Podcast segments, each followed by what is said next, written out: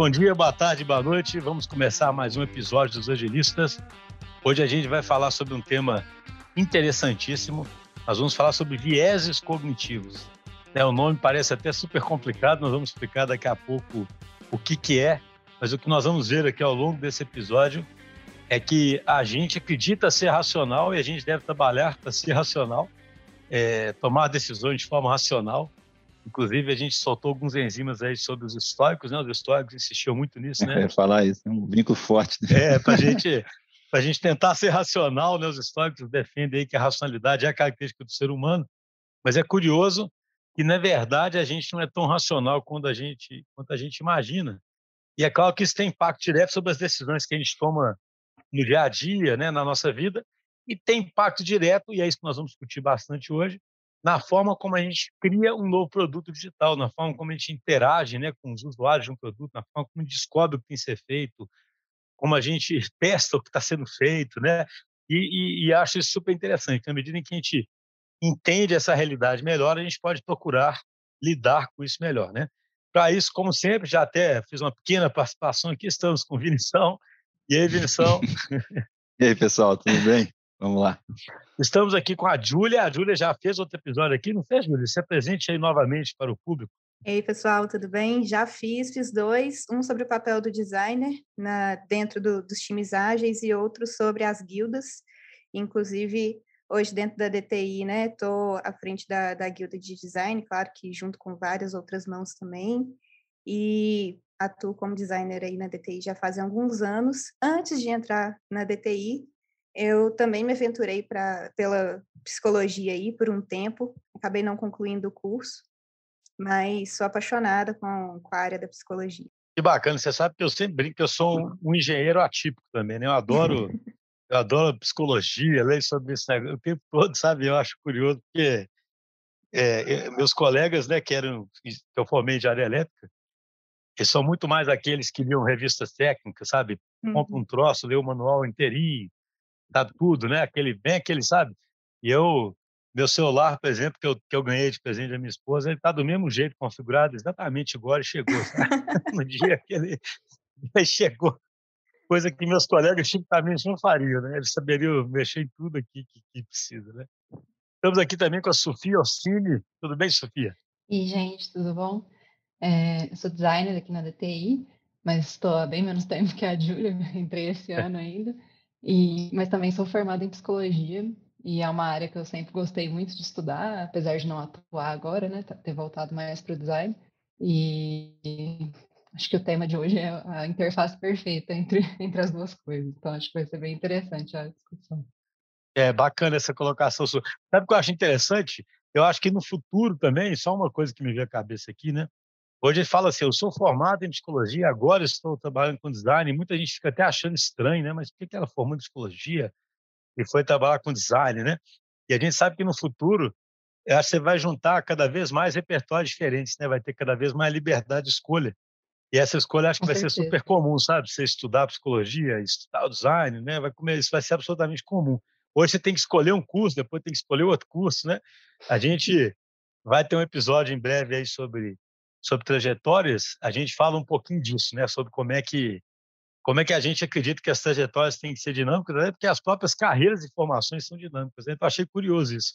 Ainda fica parecendo, né? Existe, fiz aquilo, mas no fundo, acho que cada vez mais vai incorporando conhecimento, né? O que você é, faz aquilo que você gosta e vai trazendo para a sua realidade. Cada vez mais eh, as coisas vão ser mais um sense making do que você fez, do que na verdade uma intenção inicial. É, exatamente. Ó, esse negócio que eu fiz que parece com um curso de psicologia. Cara, assim, sem, sem querer viajar aqui no tema, mas você vê que essa metáfora mecânica do mundo, com tudo pré-definido, ela influencia a gente mais, né? Você vê assim, a pessoa tem que ter uma profissão, tem que ter escolhido uma profissão, tem que ter um, feito um curso, tem que ter acabado o curso, tudo assim, pré-definido, né, cara? E aí você tá no mundo. Parece que, tá escrito na... Parece que alguém fez uma lei universal que tem que ser assim. É.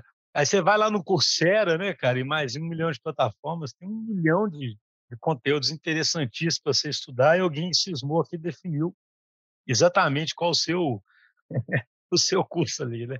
Mas isso aí dá um outro, dá um outro episódio, né? Então, Júlio, começando, é, o que, que são esses vieses cognitivos? Só para a gente começar essa conversa.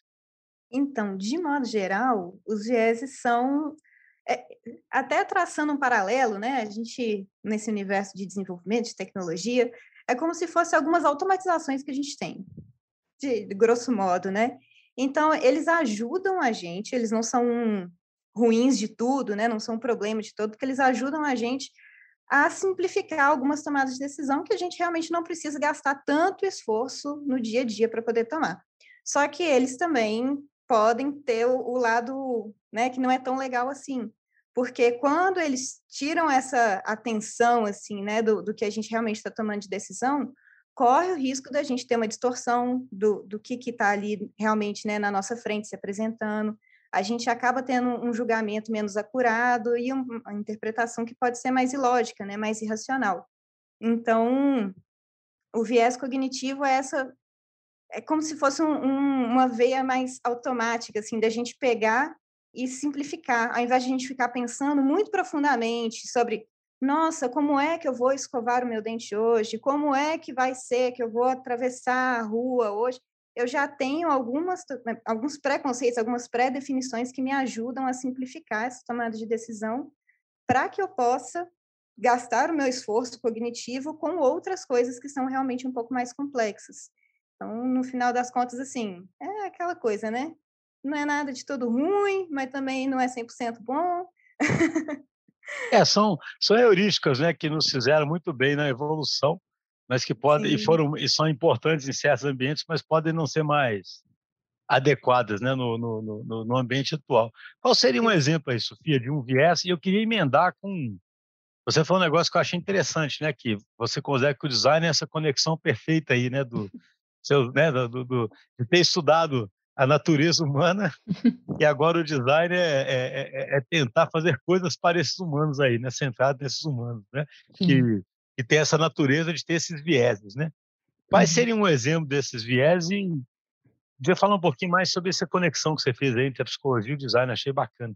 Uhum. É, acho que um dos vieses mais amplamente assim, conhecidos e acho que até em cultura popular, talvez, que a gente sempre escuta muito falar, é o viés de confirmação. É uma coisa que é, é tá presente em tipo, diversos campos. Então, as, geralmente, quando as pessoas escutam sobre isso, elas conseguem ver uma situação da vida delas facilmente onde a, aquilo aconteceu. Né? Então, o viés de confirmação é quando você chega para analisar um problema e você já tem uma hipótese um pouco já encaminhada ali para você e o, o que você encontra acaba apenas confirmando aquela hipótese Sendo que se você não tivesse esse viés, né, você não acabaria talvez não chegando nessa mesma resposta. Então é é uma coisa muito perigosa, principalmente em assim, né, em muitos campos é, de pesquisa científica e também da pesquisa que a gente faz no design, né, para tentar entender os problemas melhor que, melhor que a gente recebe de clientes, enfim, de diversos contextos. É, a gente precisa estar consciente de que a gente tem essa tendência a ir por esse caminho para tentar evitar o máximo possível, tentar explorar os problemas, tentar é, chegar nas possíveis respostas o, é, o, mais profundamente possível, né? E, e acho que isso é uma inter, a interface da, da, psicologia com o design é uma coisa muito constante e acho que principalmente no design de experiência, né, é ainda mais presente, porque a gente está sempre pensando no, é, no nosso usuário, então a gente está pensando na na relação dele com aquilo que a gente está produzindo e a gente também tem que pensar na nossa relação com ele, na nossa relação com o que a gente está produzindo. Então, são vários é, atores né, nessa, nessa dinâmica que acabam cada um puxando um pouco a sardinha para o seu lado, talvez, pensando nessa coisa dos viés. Então, o usuário tem os viés dele e a gente, como designer, tem o nosso viés. E, e é, o, no fim, é tudo um trabalho de tentar equilibrar tudo isso. Né? Eu acho que é, o designer conhecer, o designer e todo mundo, né? Mas pensando aqui no nosso foco hoje, conhecer sobre os vieses é mais uma ferramenta de talvez empoderamento do nosso trabalho, em que a gente consegue tomar decisões mais assertivas, tendo a consciência disso, né? A gente consegue se questionar, mas por que será que eu cheguei nessa conclusão? Por que será que aquele usuário me respondeu aquilo em uma entrevista? Então tem, tem muitos detalhes que isso pode nos ajudar nuances, no dia a né? dia, né? assim. É, não, eu acho, a gente sempre fala, né, Vinícius, que a gente tem que entender a natureza humana, né? E, o, e o, só para só para explorar só um pouquinho mais isso, né? A verdade é que assim, a gente evoluiu no ambiente onde, como a Júlia falou, né, a gente otimizar as coisas é importante, né? A gente otimiza, né? Os nossos cérebros otimizam ali até o gasto de energia e várias decisões que você toma no automático ali, elas foram úteis e preservaram, né, o nosso pool genético, né? Por isso que estamos aqui agora conversando, né? Eu queria botar o Vinição, porque eu sabe que o Vinição é um especialista em vários temas, né? Inclusive antropologia, evolução. Queria que você falasse mais um pouquinho sobre o sistema 1 sistema 2, o rápido devagar, eu, só para o pessoal entender um pouquinho melhor do que nós estamos falando. É, eu vou tentar falar algumas coisas que me que, né, que tão frescas aqui, né? Que inclusive é um bias, né? O availability bias. É, é, um bom exemplo, já dá o é, viés da disponibilidade. É, mas tem toda essa característica que você falou, é da natureza humana, né? Tipo assim, é meio nosso hardware, ele já está meio que assim, né? Acho que tem um fator super forte aí de, de escassez de recursos aí no, no, passado de energia mesmo, né? Então, a forma de a gente processar rápido a informação Exato. era através de um sistema desse tipo que a, que a Julia explicou muito bem aí no, no início do episódio, que é um livro que ficou bem famoso aí, eu acho que 2011, né? O Think Fast and Slow, do Kahneman, e eu, eu, esqueci o outro autor aqui, mas eles... Tversky, né? Tversky. É. Vocês falam assim, mas eu amo é, é, o nome, é difícil de falar. É, também não sei como é que falam. Mas, é, e aí eles consolidaram meio que esse conceito do sistema 1 e sistema 2, né? sendo o sistema 1 esse sistema mais automático, que precisa de mais energia, menos energia, né? baseado em, em reconhecimento de padrões, que nos foi útil durante muito tempo. Né? E talvez num contexto mais atual, que não tem tanta essa questão da escassez presente, talvez se a gente não tivesse, é, se operasse mais com o sistema 2, gastando mais energia, talvez fosse, fosse melhor, né? O ponto é que a gente, né, a, a, o impacto emocional que a gente tem, as emoções, elas acabam gerando triggers né, do sistema 1. Então, a gente acaba tomando muitas decisões que são baseadas totalmente em bias é, e, e né, em, em, em, triggers emocionais do que, na verdade, é, decisões mais racionais. Né? Foi legal, a Sofia colocou esse, esse do Cognitive Bias aí, bias aí. Ele é, ele, se eu não me engano, né, eu, já li alguns artigos sobre isso, eu não tenho quase certeza, a gente pode depois colocar os links aí dos referências no, no episódio, mas se eu não me engano, ele é o, ele é o bias número um. Né, ele é quase como se fosse um bias que, que é meio que um bias. Confirmation bias, né? Que você falou, é o confirmation, é, o confirmation bias, né? Viés da O confirmation bias, é, viés da confirmação. E ele, inclusive, ele virou quase que um problema hoje em dia mundial, assim, por causa de redes sociais. Você vê que discussão política, por exemplo, hoje em dia é quase impossível você ter, porque é totalmente orientado a, a, a viés da confirmação, então você não, você não, tem nem como discutir uma coisa. Você fala uma coisa, não existe nenhuma análise em relação àquilo ali. Rapidamente as pessoas tendem a encaixar, ativar um dos bias ali, então você não tem uma discussão sobre problemas, você tem uma discussão muito mais baseada em posição e baseada é, em viés da confirmação. É, e está presente em tudo, eu não vou lembrar todos, mas acho que os, dentre os seis, eu, se eu não me engano, os seis principais, eu acho que tá, tem o, a parte de ancoragem, né, que normalmente você, se você está exposto a alguma, alguma natureza de grandeza de algum número, você acaba meio que replicando a decisão em função daquilo, tipo assim, você vai fazer uma, uma compra ali, por exemplo, se antes ali você viu um número maior, você simplesmente acha, se o vendedor te falar aquele número, você tende a não achar que está caro, sendo que, na verdade, se você fizer uma análise comparativa, talvez seja caro, né? É, eu, eu, não vou lembrar dos outros não, mas alguns comuns assim são o availability bias que eu falei aqui que você tende a tomar decisões onde sua informa, onde a informação está muito fresca na sua memória, né? Do tipo assim, você está viajando lá para a praia e de repente você vê uma notícia de tubarão e por mais que alguém te fale que não tem tubarão na praia, você fica meio pensando em tubarão e comer de tubarão. Então, é, tá no, no, no, que a gente pode explorar aqui também na, é, no, no, ao longo desse episódio, né, do design, tem muito, por exemplo, a parte de a parte de você ser mais orientado a dados é exatamente você usar o sistema 2 para compensar o sistema 1, um, porque por exemplo, tem um viés muito intenso de autoridade, né? Você tem, o, tem até um nome, um nome legal para ele, o HIPO, né? O Highest Paid Person Opinion, alguma coisa assim, tipo, se, se, se, a pessoa que tem um cargo mais alto na sala, se ela fala alguma coisa, acaba virando meio que a decisão do. do mas assim, não vou ficar explorando muito, não, porque eu acho que tem muita coisa legal para explorar no, no episódio. Então, Júlio, baseado na sua, na sua experiência e aí pensando nesse processo aí de, de design, né? De experiência principalmente, que significa fazer alguma coisa com empatia total pelos usuários, mas envolve a descoberta e, obviamente, que a empresa que está fazendo aquilo também tem os seus próprios insights sobre aquilo. Como é que você diz? Quais são os vieses? Quais exemplos concretos que a gente pode dar, sabe, nessas fases aí de, de do design, de como esses vieses aparecem e como é que a gente pode combatê-los? Porque só um comentário, esses vieses são interessantes, né? Eu já vi analogias com tipo ilusão de ótica, né? Do tipo assim, você tem certas ilusões de ótica, você não consegue evitá-las, né? Assim, você vai olhar, o cara vai botar ilusão, você pode saber que você está tendo ilusão, mas você não consegue enxergar diferente, né? O viés também. O assim, caso, oh, Justo, o, o, caso clássico que você está falando chama, é do Miller-Lyer Illusion, que é, tem duas retas que você tem nas extremidades, elas são do mesmo tamanho, exatamente do mesmo tamanho. Mas se você coloca as, as, as setas meio que viradas para fora ou para dentro, você percebe é diferente. E o problema é o que você falou aí. Mesmo se alguém te avisar que aquilo ali é uma ilusão você não consegue. Você fica lá olhando, você continua achando que uma mais é, maior que a outra. Né? Exatamente. Né? O viés é isso, né? Agora, claro, sendo consciente dele, a gente, o Vinição dá uma pincelada, a gente pode talvez é, botar o sistema 2 para funcionar, né? Ser mais data-driven, talvez trazer mais reflexão para a mesa, né? Mas sem avançar assim, diria, o que você diria sobre esses exemplos de algumas fases aí do design e como é que esses vieses podem, de fato, atrapalhar? É, começando até pelo viés de confirmação, que o pessoal já comentou, né?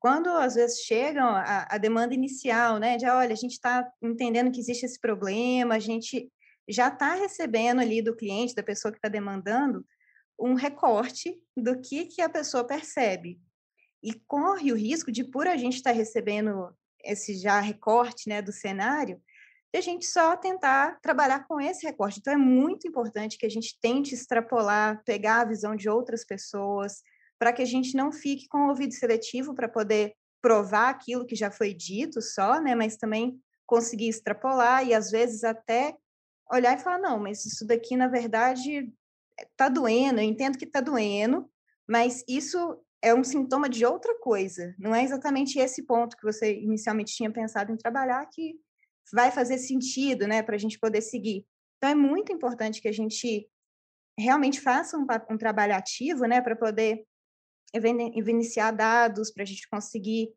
conversar com pessoas com visões diferentes. E aí, o design thinking ajuda muito nisso, né, que é justamente um processo co-criativo centrado no ser humano. Então, a partir do momento em que a gente olha por diversas lentes, que a gente consegue olhar por diversos cenários, a gente vai conseguindo quebrar um pouquinho esse viés de confirmação. E outro também, que é importante que a gente consiga quebrar e que quando a gente está nessa fase inicial, né, que muitas vezes a gente está num grupo, querendo que o processo seja co-criativo, é também o viés da prova social, que é aquele de, sim, ah, eu não concordo com o que está sendo dito, mas eu também não quero ser a pessoa chata que vai lá e vai falar que não é, porque vai fomentar uma discussão. Então, trazer as pessoas para perto, dizer a importância de ter aquele grupo, né, no caso de, de um workshop, independente do momento ali que está acontecendo, ou até de uma reunião no dia a dia mesmo, é, algum rito ou próprio alinhamento com, com os clientes, é muito importante que as pessoas estejam confortáveis para que elas consigam se colocar, que elas consigam trazer a visão delas. Senão, é aquela coisa assim, né? Ah, não, não, não vou comentar, não quero ser a pessoa chata lá na frente. Isso cobra o preço, porque a gente realmente estava contando com aquela pessoa, trazendo a visão dela para poder contribuir com, com Ô, o cenário. só, é. só um comentário, só para. Esse negócio é tão grave, né, digamos assim. Eu lembro de dois exemplos que eu já li algum, alguma vez na minha vida, né? Eu lembro sobre viés de confirmação, por exemplo. Os caras pegavam uma mesma reportagem sobre um jogo futebol americano e as torcidas diferentes interpretavam completamente diferente os fatos, justamente porque um tinha certeza que o time dele foi prejudicado, outro tinha certeza que o time dele era exatamente as mesmas informações, ou seja, o cara encontrava ali dentro o que ele queria, né? Exatamente. E aí, quando você fala, ou seja, isso no mundo prático significa que você mesmo inconscientemente vai procurar exatamente aquilo que você já sabe, e um jeito de você é, não procurar o que você já sabe é aumentar a diversidade e, e, e encarar né, outras, outras, é, outras realidades. Né? E, e, aí uma coisa que eu achei interessante falar também, esse viés da prova social, também já vi exemplos assim, tem um experimento aí famosíssimo, que o pessoal fica mostrando tamanhos de segmentos de reta diferente E é cheio de ator na sala e os caras ficam tudo apontando para os negócios errados e, e, os, e os, tem gente que fica maluca não entendendo, mas começa a responder igual todo mundo. Porque o cara fala assim, você fica assim, pô, não vou, vou ser o diferente aqui, né? Assim, a gente evoluiu e é muito duro, né, para um ser humano situar do grupo que ele está, né?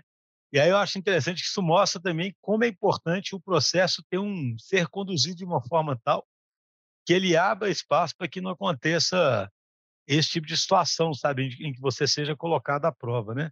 Como é que faz, por exemplo, Sofia, assim, como é que faz para conduzir o processo de forma a evitar esses dois vieses, né? Como é que você, quais exemplos que você, a, a Júlia, poderiam dar? Acho que a melhor forma da gente mitigar esses vieses é, vários, né, que a gente pode encontrar num contexto em que a gente tem várias pessoas diferentes interagindo, é, é da gente planejar nossas atividades, né, tendo eles é, na nossa consciência. Então, a gente tem um workshop que a gente pode é, colocar todo mundo em contato um com o outro, é, e pessoas que talvez no nosso cliente sejam de uma hierarquia mais alta dentro da empresa, então essas pessoas podem acabar inibindo que outras pessoas falem, então a gente pode mitigar isso propondo uma entrevista individual com algumas dessas pessoas, enfim, a gente tem no nosso arsenal de designers diversas ferramentas que a gente consegue é, articular para, é, no fim, conseguir um, um resultado que a gente seja o menos contaminado possível, talvez, né, por esses vieses. Então, é, é, tendo esse conhecimento sobre os vieses, a gente consegue planejar um processo que é, a gente acredite né, que vai chegar naquele problema o mais puramente possível, talvez. É, esse ponto, esse ponto é bem interessante, né? O, pelo que assim, eu não vou lembrar de tudo, não, assim, eu já li alguns artigos sobre isso, é, mas o, o Kahneman, por exemplo, que escreveu esse livro Thinking Fast and Slow, ele é meio cético em relação a isso, por causa desse, desse experimento que eu falei antes do Miller-Lyle Illusion, né? ele é tipo assim, ele é meio tipo assim, putz, esse negócio tá hardwired na gente, não tem muito jeito não, tipo assim, você vai ter o bias e pronto, mesmo você sabendo do bias, você não vai conseguir controlar ele numa situação é, cotidiana, você pode até controlar numa situação muito, você pensa muito, racionaliza muito, mas meio que assim, vamos falar assim, no meio de uma dinâmica aí do design thinking, você não vai, acabar não vai conseguir, que não, não vai conseguir, mas, apesar disso, tem várias pesquisas, tem até um curso, eu acho que o, o, o autor, eu acho que tem até alguns livros também, o Nisbet, parece ter um curso no Coursera de debiasing, né? tipo assim, de técnicas né, de debiasing, né? E algumas coisas que vocês falaram aí realmente estão é, presentes nas dicas que eles dão, né? Por exemplo, vocês falaram aí de ter visões de várias pessoas, né? É muito mais fácil você perceber o bias quando não é você, né? Tipo assim, quando é o outro, você tem uma certa tendência a meio que sacar que ele, a pessoa está indo, né? Tá, tá caindo num bias ali, então é mais fácil, tipo assim, de alguém colocar uma visão que contrapõe. Outra coisa é ter um bom facilitador, né? Então, se você tem um bom facilitador, aí no caso do design, de tech design thinking, isso é, isso é importante, porque o facilitador ele pode calibrar ali um pouco ali, meio que provocar o cruzamento de duas opiniões divergentes e tal. E além disso, tem também muito processos, né? Alguns processos meio que acabam meio que provocando o, o, algum comportamento que talvez seja mais saudável, que foi mais pensado antes. Por exemplo, se você usa alguns formulários, por exemplo, de opt-out ao invés de opt-in, por exemplo, assim, vamos supor, as pessoas tendem a não ficar é, é, salvando dinheiro para o futuro, né? Tipo, previdência, essas coisas, né? Então, por exemplo, se você coloca com a opção padrão de, de, disso aí, por exemplo, quando você está entrando numa empresa e a pessoa tem que fazer o opt-out, é um mecanismo mais racional de ter tido um processo anterior que provoca um comportamento mais saudável, né? Tipo assim, você tá, continua dando a opção, né? Mas você está dando uma opção padrão. Então, aí são formas aí que esses autores, eles colocam assim de... de... Outra coisa é fazer priming, né?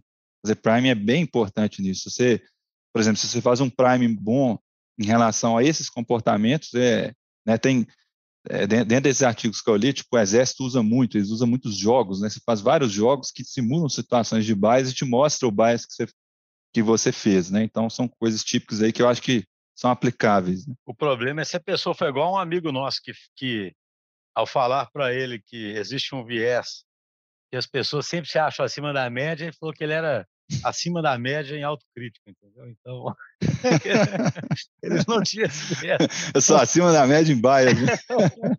Eu então, sou imune a baia. É, então não tem esse viés. Ô, Júlio, assim, então nós já vimos que existe essa questão da confirmação, a questão da pressão social que pode inibir comportamento, algumas formas de evitar isso. Mas existem questões mais sutis também, né? Você estava comentando aqui antes de falar de enquadramento. Fala um pouquinho mais sobre isso. Pois é, um viés de enquadramento, ele é engraçado que assim é importante a gente comentar que nem sempre um viés vai ser completamente delimitado. Assim, ah, agora está aqui um exemplo de viés de confirmação. Agora a gente tem um viés de enquadramento. Em algumas questões pode até parecer muito parecido, assim, você, através do viés de confirmação acaba caindo no viés de enquadramento porque ela é justamente sobre o recorte no qual você consegue, você escolhe apresentar as informações que acabam podendo ser decisivo. Então, é, existe um, uma pesquisa do Nielsen Norman Group que eles fizeram um teste, como se fosse um teste de usabilidade é, de um campo de busca, e eles mostraram para pessoas, após é, fazer esse teste, né, os resultados, e pediram para que elas percebessem a partir daqueles resultados se precisaria fazer mudança ou se não precisaria ser feita a mudança. E aí, para a parte das pessoas, eles comentaram que quatro das 20 pessoas que foram, né, passaram pelo teste, tinham encontrado problema no campo de busca, ou elas não encontraram o campo, ou não conseguiram utilizar ele da, da melhor maneira possível.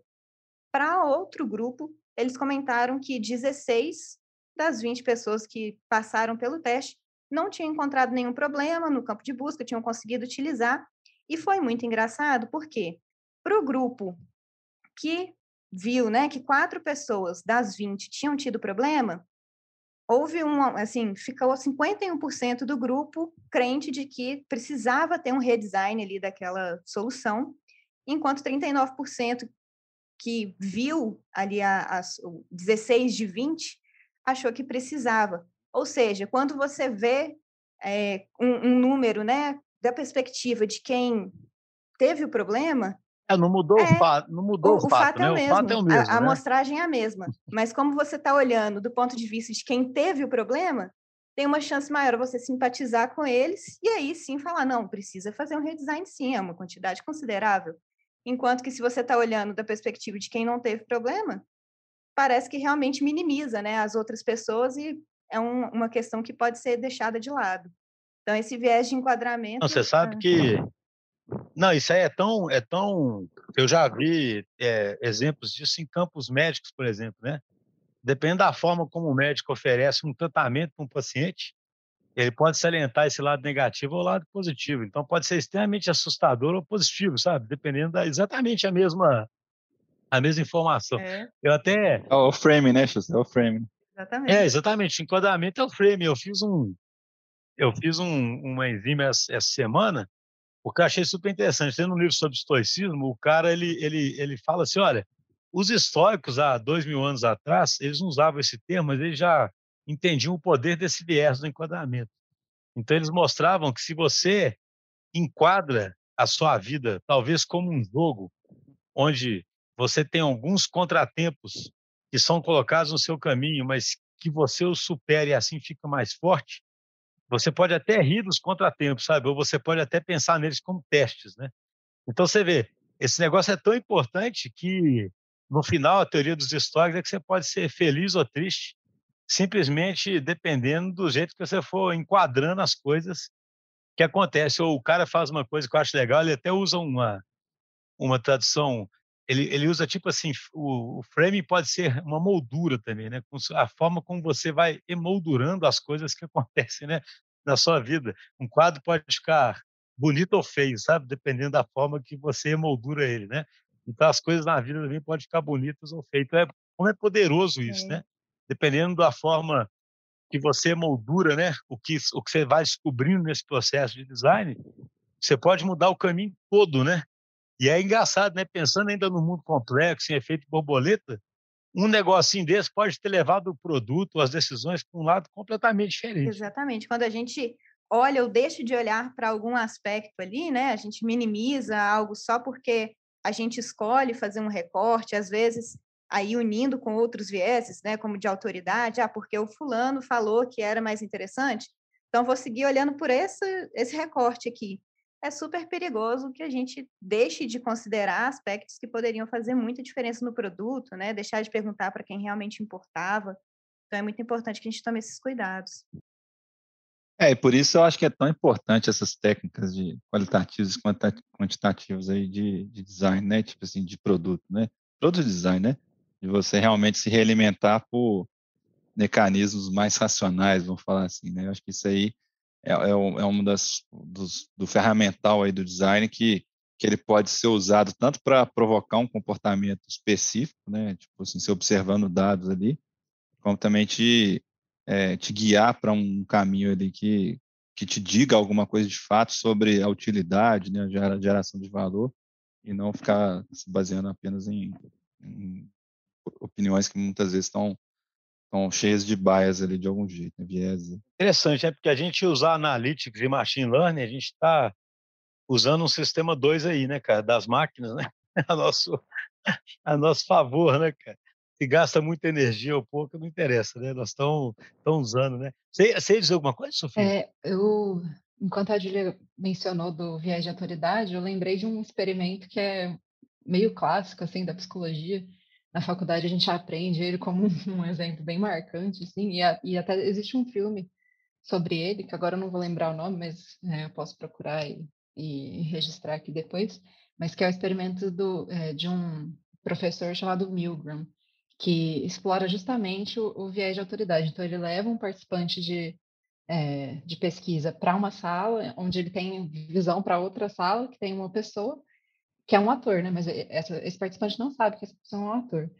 E ele é acompanhado por um por uma autoridade, que nesse caso é alguém vestindo um jaleco, com uma pinta de cientista, fala, eu vou te pedir para fazer algumas coisas e você vai fazendo.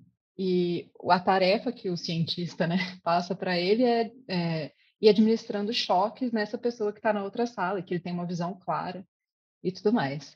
E ele começa a administrar o choque, seguindo a orientação dessa autoridade, né? E aos poucos ele vai aumentando esse o limiar de choque até um ponto em que um ser humano não deveria sobreviver. E ele sabe, ele, e o ator que está interpretando a pessoa que está levando o choque está Tá cara manda ver, né? A pessoa grita, chora, e, mas como tem autoridade lá falando para ele, não, pode continuar, tá tudo bem. É, o, o, participante da pesquisa vai, vai indo. E, e, acho que muitas vezes a gente lê coisas como essas, né, de, de experimentos feitos em ambientes controlados, a gente pensa, ah, que absurdo. Isso nunca, eu nunca faria uma coisa dessa, nunca se aplicaria a mim.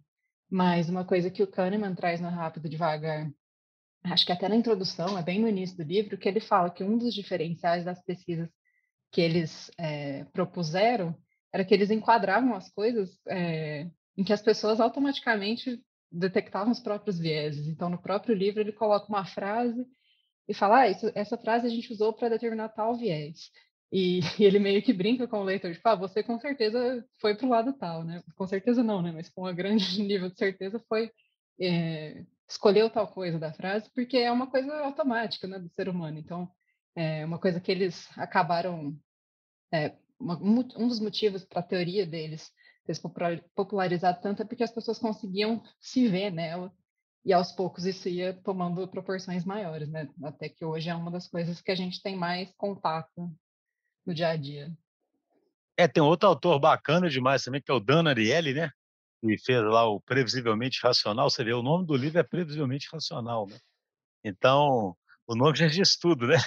Esses viés, eu, eu acho engraçado, eu acho que a grande conclusão nossa, assim, que a gente pode ir caminhando aqui para o final do episódio, é, a, porque assim, a gente tende a modelar a nossa mente como um processador perfeito, né? Que processa as informações e tira as conclusões, né? Aquela, como se fosse uma CPU, né?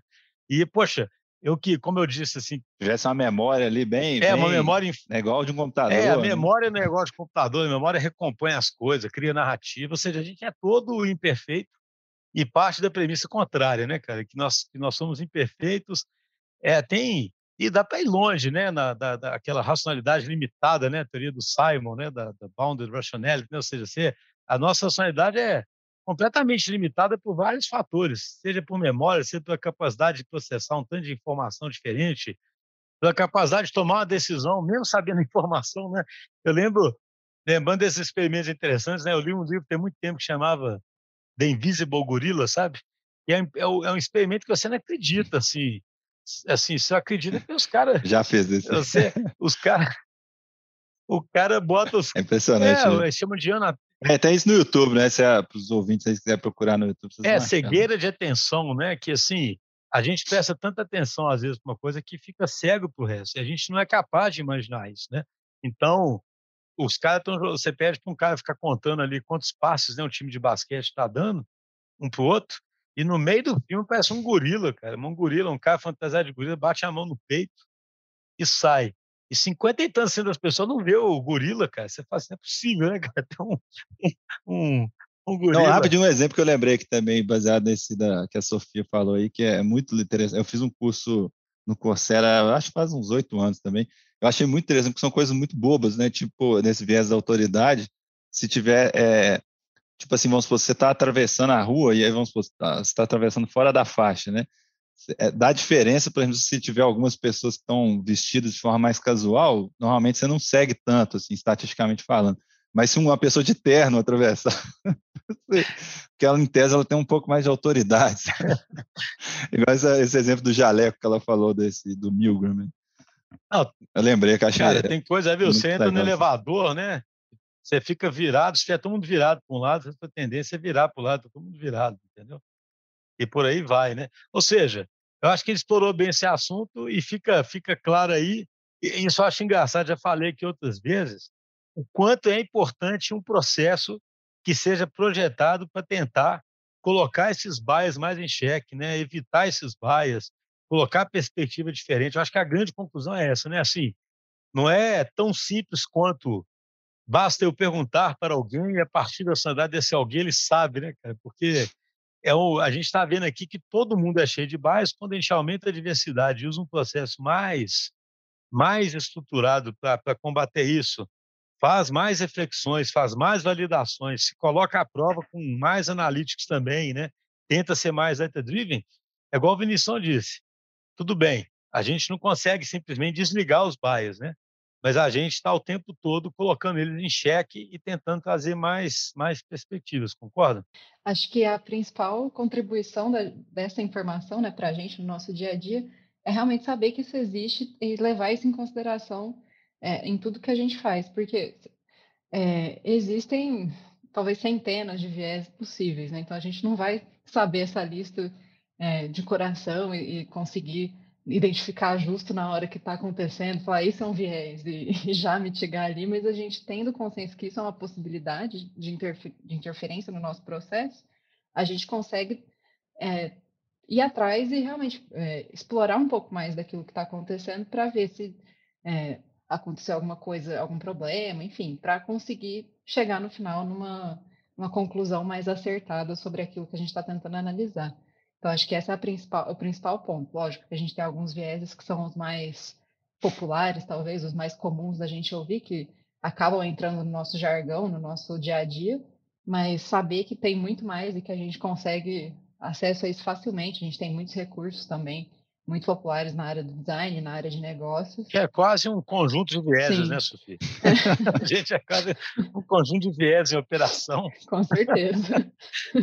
Aqui a gente está colocando alguns vieses nossos, né? Então é impossível de escapar. É, acho que ter a consciência para analisar as coisas um pouco mais friamente, às vezes, é o mais importante. É um ponto assim, crucial assim, é a liderança, né? Porque assim, a liderança normalmente ela tem a capacidade ou, ou a autoridade de intervir no ambiente. Né? Então, ela tem uma grande responsabilidade em introduzir mais ou menos vieses, né? Por exemplo, assim, se você sabe disso, você não deveria ficar dando tanta opinião, por exemplo, numa sessão de design. você deveria deixar mais a decisão ser mais coletiva, mais orientada a dados. Você tem essa consciência. Tá perfeito. Na com isso, acho que a gente está chegando no final. É engraçado, né? Esses episódios, assim, eu gosto pra caramba esse que a gente fala da natureza humana, da natureza do mundo. É, eles sempre devem incomodar muito, né? Quem, quem tem uma visão mais mecanicista ou quem gosta das coisas mais precisas, né? É, mas a verdade é, cara, que o mundo não é assim, né? Então, assim, não adianta lutar contra isso. Né? As ferramentas que você tem é usar uma inteligência mais coletiva, usar perspectivas diferentes, né? se colocar à prova, é, usar dados, né? igual a gente falou. E aí eu achei esse insight final da missão muito interessante. Né? Acho que ao líder cabe é, é, o que a gente fala muito aqui do líder jardineiro, né? criar um bom ambiente. Né?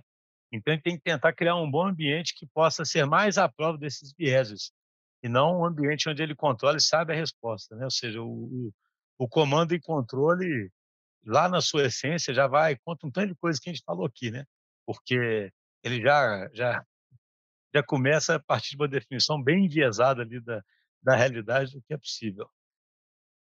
Justo, um, um, os, os líderes não iatrogênicos, né? Não fiquem introduzindo remédios é, que, que, provocam mais mal do que bem nos times aí. É muito, a gente fica brincando, mas é muito doído para um líder criado numa cultura tradicional. E aí não tem uma, eu sempre falo isso, não é uma crítica à pessoa, ao líder que faz isso. Isso é fruto da cultura, né? Que que, que, que a pessoa foi foi criada. Mas é muito duro, né? Numa cultura que valoriza um líder que se comporta de uma determinada forma de ser protagonista, né, etc. Ele pensar isso que o Vinicius falou assim, não, não vou dar opinião aqui. É, assim, o instinto do cara é o contrário, né? Como se assim, todos estão esperando que eu fale, né? A opinião definitiva, né? E não é, é muito curioso isso, né? O cara chegar numa sessão design thinking e falar assim, eu vou ficar mais quieto, ou eu vou falar só no grupo, ou eu vou colocar essa opinião totalmente anônima aqui para não enviesar ninguém, é quase que o contrário do que se espera em muita cultura. Tem muita cultura que é, que é o cara high profile, que se coloca, né, e que, e que exibe a opinião dele ali o mais rápido possível, ou que mostra domínio, né? Então é muito curioso, né? Isso vai muito contra os, os instintos de muitas culturas tradicionais. É isso aí, pessoal. Muito obrigado, Júlia. É isso, bom demais poder participar de mais um episódio. Será sempre bem-vinda. Sofia, é bom você ter participado dessa primeira vez. Espero que tenhamos outras. Com certeza, gostei demais. Obrigada por, né, por oportunidade. É porque a psicologia vai ser sempre um tema recorrente. que bom, é sempre bom explorar mais. Bom demais. Isso aí, Vinícius, um abraço. Valeu, pessoal. Abraço, até mais. Legal demais.